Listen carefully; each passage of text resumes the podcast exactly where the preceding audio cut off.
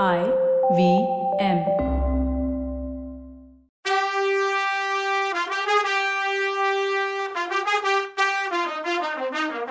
வணக்கங்க. நான் கவிதா பேசுகிறேன் வெல்கம் டு கதை பாட்காஸ்டின் பொன்னியின் செல்வன்.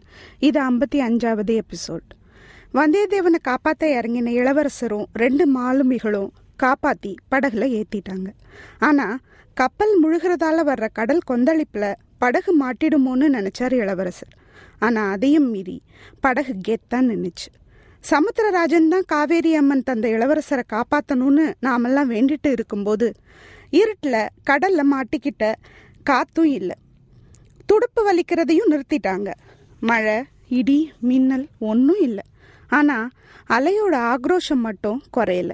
அந்த அலையில் படகு தத்தளிச்சிட்டு இருந்தது. ஆனால் அவங்க யாருமே எதிர்பார்க்காத ஒரு ஆபத்து வந்துச்சு. கப்பல் முழுகுனுச்சு இல்லையா? அதில் இருந்த பாய்மரம் பக்கத்தில் மிதந்து வந்துச்சு. இருட்டில் அது படகு பக்கம் வருதுன்னு யாரும் பார்க்கல. ரொம்ப பக்கத்தில் வந்தப்புறம்தான் இளவரசர் அதை பார்த்தாரு. பார்த்த உடனே துடுப்பை போடுங்க போடுங்கன்னு கத்தினார். அவர் சொல்லி முடிக்கல. படார்னு வந்து அது படகை இடிச்சிடுச்சு. இடித்த வேகத்தில் படகு ரெண்டாக பொழந்துருச்சு.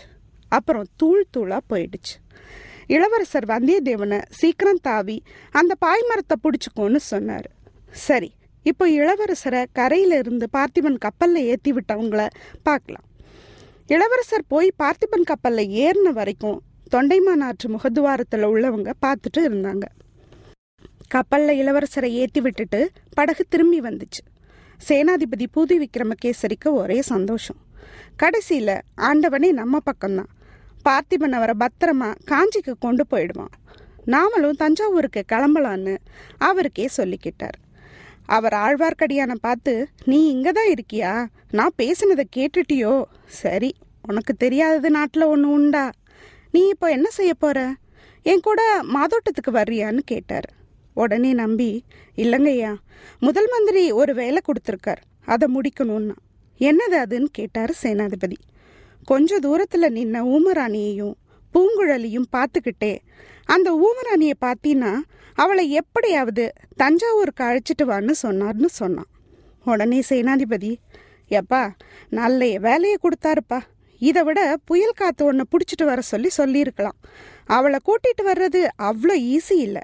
ஆனால் என்னமோ தெரியல. நம்ம இளவரசர்கிட்ட மட்டும் இவ்வளோ அன்பாக இருக்கா? அவளை பற்றி ஏதாவது டீட்டெயில்ஸ் தெரியுமா உனக்கு? அப்படின்னு கேட்டார். உடனே நம்பி அவ ஊமையும் செவிடுன்னு தெரியும். நீங்கள் சொன்னது நிஜம்தான். அவளை கூட்டிட்டு போகிறது அவ்வளோ ஈஸி இல்லை. ஆனாலும் ஒரு முயற்சி செஞ்சு பார்க்குறேன் அப்படின்னா. உடனே சேனாதிபதி அந்த பொண்ணு பூங்குழலியும் அவளும் பயங்கர ஃப்ரெண்ட்லியாக இருக்காங்க பாரு. பூங்குழலியை கூப்பிடு.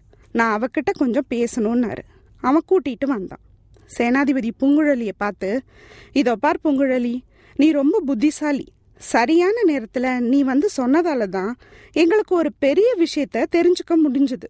அந்த உதவியை நான் மறக்கவே மாட்டேன். உனக்கு நான் பரிசு கண்டிப்பாக கொடுப்பேன்னாரு. பரிசு எல்லாம் எதுவும் வேண்டான்னா அவ அதுக்கு அவர் அது எப்படி அப்படி விட முடியும்? கொஞ்ச நாள் போகட்டும். சோழ நாட்டிலேயே நல்ல வீராதி வீரனை பார்த்து உனக்கு கல்யாணம் பண்ணி வைக்கிறேன். சாதாரணமானவனாக இருந்தா நீ அவன் கண்ணில் விரல விட்டு ஆட்டிடுவேன்னாரு. பூங்குழலி என்னமோ தரைய பார்த்து குனிஞ்சுக்கிட்டு தான் நின்னான் ஆனால் அவளுக்கு கோபம் உள்ள பொங்குனுச்சு.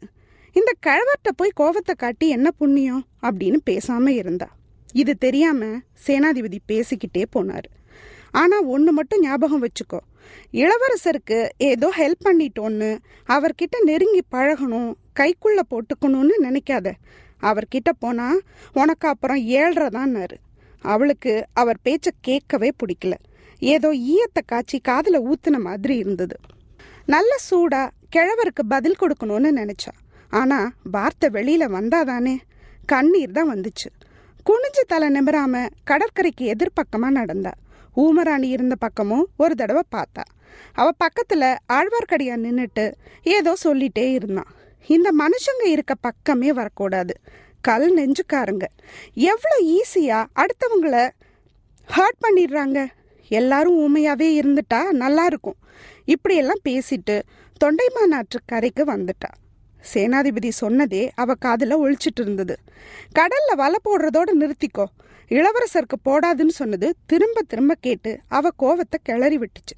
ச்சே நான் போய் அப்படி பண்ணுவேனா? இந்த கிழவருக்கு புத்தியை பாரு. இப்படி யோசிச்சுட்டே படகு விட்டுட்டு போயிட்டு இருந்த இடத்துக்கு வந்தான் அவளுக்கு பெஸ்ட் ஃப்ரெண்டே அவள் படகு தான் நல்ல வேளை அதை யாரும் எடுத்துட்டு போகல. படகுல ஏறிட்டு ஓட்ட ஆரம்பிச்சா. சமுத்திரராஜன் என்னை கைவிட மாட்டான். காத்து அடிக்க போகுது புயல் வரப்போகுது. நல்லது. அவளுக்கு சுழிக்காத்து வரப்போகுதுன்னு நினைச்ச உடனே குஷியாயிடுச்சு. இந்நேரம் அந்த கப்பல் இளவரசரை கோடிக்கரைக்கு கொண்டு போய் சேர்த்துருக்கோம். இளவரசர் அதில் சிக்கியிருக்க மாட்டார் கண்டிப்பா. சுழிக்காத்த ஆரம்பிக்கிறதுக்கு முன்னாடியே காத்து நின்று பாய விரிச்சிருந்தும் கப்பல் கடல்ல நகர முடியலைங்கிறது பூங்குழலிக்கு தெரியாது. சேனாதிபதி அவளை குறை சொன்னதுனால இப்பவே கோடிக்கரைக்கு போக வேணான்னு முடிவெடுத்தா. கொஞ்ச நேரம் பூதத்தீவுல இருந்து சுழிக்காத்து கடலை படுத்துற பாட்டை பார்த்துட்டு அப்புறமா போகலான்னு நினச்சா. அதனால அங்க போனான் இவ பூதத்தீவு போறதுக்கும் சுழிக்காத்த ஆரம்பிக்கவும் சரியா இருந்துச்சு. படகை கரையில் குப்புற போட்டு படுக்க வச்சா. அந்த தீவில் புத்த ஸ்தூபம் ஒன்று இருந்துச்சு. காத்துல மழையிலையும் அடிப்படாமல் அங்கே போய் நின்றுக்கிட்டா கொஞ்ச நேரம் கழித்து உச்சிக்கு போய் ஃபுல் சீனை பார்க்கலாமேன்னு போனா. அங்கே இருந்த தென்னை மரம் எல்லாம் தலை விரித்து பேயாட்டம் ஆடிச்சு. புயல் காத்தும் மரமும் சேர்ந்து போட்ட சத்தம் இடி சத்தம் எல்லாம் சேர்ந்து பெரிய சத்தமாக கேட்டுச்சு. இதெல்லாம் பார்த்துட்டு இருந்த பூங்குழலி உடம்பும் சேர்ந்து ஆடிச்சு.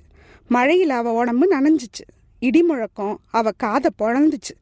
ஆனாலும் அவ பயப்படலை. இதெல்லாம் தான் கண்ணுக்கு விருந்தா தனக்காகவே தன்னை சுற்றி இதெல்லாம் நடக்குதுன்னு நினச்சான் அப்போ இளவரசர் நினப்பு வந்துச்சு அவளுக்கு. கோடிக்கரைக்கு போய் பத்திரமா இருப்பார்னு நினச்சிக்கிட்டா. இல்லை நாகப்பட்டினம் போய் ராஜ மாளிகையில் இருக்கலாம். அவர் கப்பல் இந்த சுழிக்காத்து ஒன்றும் பண்ணாது. அவரை பார்த்துக்க எத்தனை பேர் இருப்பாங்க? அவருக்கு ஏன் ஞாபகம் இருக்குமோ என்னவோ? அவர் என்னை எங்கே நினைக்க போறாரு? வந்தியத்தேவனை பற்றி வேணும்னா நினச்சிட்டே இருந்திருப்பார். ராத்திரி ரொம்ப நேரம் அங்கேயே நின்றுட்டு இருந்துட்டு அப்புறமா கீழே போனான். கொஞ்ச நேரம் தூங்கி ரெஸ்ட் எடுத்தா. என்னென்னவோ கனவு. அதில் இளவரசர் தான் இருந்தார். பொழுது விடிஞ்சுதான் முழிச்சா இடி இல்லை மழை இல்லை. சுழிக்காத்தும் இல்லை. ஆனால் கடலில் கொந்தளிப்பு கொஞ்சமாக இருந்தது. ஆனால் காற்று சுற்றியும் இருந்த மரத்தையெல்லாம் ஒரு வழி பண்ணிட்டு போயிருந்தது. இப்படி கடல்லையும் சுத்திலும் அவ பார்த்துட்டு இருக்கும்போது ஒரு கட்டுமரம் மிதக்கிற மாதிரி தெரிஞ்சது. கொஞ்சம் கூர்மையா பார்த்தா அந்த பாய்மரத்தோட ஒரு மனுஷனும் இருக்கிறது தெரிஞ்சது. அவ பார்த்துட்டு இருக்கும்போதே கரை ஒதுங்கினான். பூங்குழலி ஓடி போய் கட்டெல்லாம் அவுத்து விட்டா. அவன் கொஞ்ச நேரம் அமைதியாக இருந்துட்டு பேசினான். அவன் இலங்கை கடற்கரை கிராமத்தை சேர்ந்த மீனவன். அவன் புயலில் மாட்டிக்கிட்டதாகவும் அவன் கூட வந்தவன் கடலில் இறந்துட்டதாகவும் சொன்னான். அவன் பொழைச்சதே தெய்வ செயல்னு சொன்னான். நேத்து முன்னேறவில்லையே. பயங்கர புயல். அப்புறம் கொஞ்சம் நின்றுச்சு திடீர்னு ஒரு பயங்கர இடி மின்னல். அந்த வெளிச்சத்தில் ரெண்டு கப்பல் தெரிஞ்சுது. அதில் ஒன்று தீப்பிடிச்சு எரிஞ்சிச்சு. அதை பார்த்துக்கிட்டே இருந்தோம். அதில் மனுஷங்க இருந்த மாதிரியே தெரியல. ஆனால் இன்னொரு கப்பல் அதுக்கு பக்கத்தில் இருந்துச்சு. அதில் நிறைய பேர் இருந்தாங்க. அப்புறம் தீப்பிடிச்ச கப்பல் கடலில் முழுகிடுச்சு. அப்புறம் இன்னொரு கப்பலையும் பார்க்க முடியலன்னு அவன் தட்டு தடுமாறி சொல்லி முடிச்சான். இதை கேட்டதும் பூங்குழலிக்கு எரிஞ்ச கப்பல் இளவரசரோட தான் இருக்குமோன்னு டவுட் வந்துடுச்சு. அதுவா இருக்காதுன்னு அவ மனசு சொன்னுச்சு. ஆனாலும் தீப்பிடிச்ச கப்பல்ல இருந்தவங்க கடல்ல தானே விழுந்திருப்பாங்க. இவன் கட்டுமரத்தை பிடிச்சிக்கிட்டு நீந்தி தப்பிச்ச மாதிரி அவங்களும் ஏன் தப்பிச்சிருக்க கூடாது? அப்படி இருந்தா கடல்ல தத்தளிச்சுட்டு இருப்பாங்க தானே. ஐயோ அப்ப நான் போய் தேடி ஹெல்ப் பண்ணுமே. பின்ன இந்த ஜென்மம் எதுக்கு எனக்கு இருக்கு? அப்படின்னு நினைச்ச உடனே படகை நிமித்தி போட்டு கடல்ல தள்ளி ஏறிக்கிட்டான் அவ பலம் முழுசையும் யூஸ் பண்ணி துடுப்ப போட்டா. கடற்கரையில சோகமா இருந்தவ கடல்ல இறங்கினதுமே உற்சாகமாயிட்டா. உள்ளத்துல உற்சாகம் பொங்குனுச்சு. மாமியார் வீட்டுக்கு போன பொண்ணு அம்மா வீட்டுக்கு போன மாதிரி. அவ ஃபேவரைட் பாட்டை பாட ஆரம்பிச்சா. இதுக்கிடையில பாய்மரக்கட்டையை தாவி பிடிச்சிக்கோன்னு இளவரசர் சொன்னதை மந்திரமா ஃபாலோ பண்ணவன் இளவரசரோட சேர்ந்து கடல்ல மிதந்துட்டு இருந்தான் வந்தியத்தேவன். அன்னைக்கு ஒரு ராத்திரி ஃபுல்லாக மிதந்தாங்க. வந்தியத்தேவனுக்கு அது ஒரு யுகமாக தெரிஞ்சுது. பழப்போங்கிற நம்பிக்கையே போயிடுச்சு. ஒவ்வொரு தடவை அலையோட உச்சிக்கு போயிட்டு கீழே வரும்போதெல்லாம் செத்தேன்னு நினச்சான். ஆனால் உயிரோட இருக்கதை பார்த்து ஆச்சரியப்பட்டான். அப்பப்போ இளவரசரை பார்த்து ஏன் அவசர புத்தினால தானே உங்களுக்கு இப்படி ஆச்சுன்னு புலம்புனான். இளவரசர் பரவாயில்ல வருத்தப்படாத. இது மாதிரி மூணு நாள் வரைக்கும் கூட கடல்ல மிதந்து பொழைச்சவங்க உண்டு அப்படின்னாரு. உடனே நாம் கடலில் விழுந்து எத்தனை நாள் ஆச்சுன்னு கேட்டான். அவர் ஒரு ராத்திரி தான் ஆச்சுன்னாரு. பொய் சொல்கிறீங்க நிறைய நாள் ஆயிடுச்சு அப்படின்னா வல்லமை. கொஞ்ச நேரத்தில் அவனுக்கு இன்னொரு கஷ்டம் வந்துச்சு. அது தண்ணி தாகம் தொண்டை வறண்டு போச்சு. தண்ணியில் தான் மிதந்துட்டு இருந்தாங்க. அதாவது கடல் தண்ணியில். ஆனால் பார்க்குற இடமெல்லாம் தண்ணி இருந்தும் குடிக்க தண்ணி இல்லை. பெரிய சோதனையாக இருந்துச்சு அவனுக்கு. இளவரசர்கிட்ட கம்ப்ளைண்ட் பண்ணான். அவர் கொஞ்சம் பொறுமையாக இரு. சீக்கிரம் பொழுது விடிஞ்சிரும். எங்கேயாவது கரையில் ஒதுங்குவோம். அப்போ தண்ணி கிடைக்கும்னு அவனை சமாதானப்படுத்தினார். இவனும் கொஞ்ச நேரம் பொறுத்து பார்த்தான். ஆனால் அதுக்கு மேலே முடியல. என்னால் முடியலையா? சித்திரவதையாக இருக்கு. ப்ளீஸ் கட்டை அவுத்து விடுங்க அண்ணா நான் கடலில் மூழ்கி சாகுறேன்னா இளவரசர் திரும்ப ஆறுதல் சொன்னார். அவன் மண்டையில் அது ஏறினாதானே?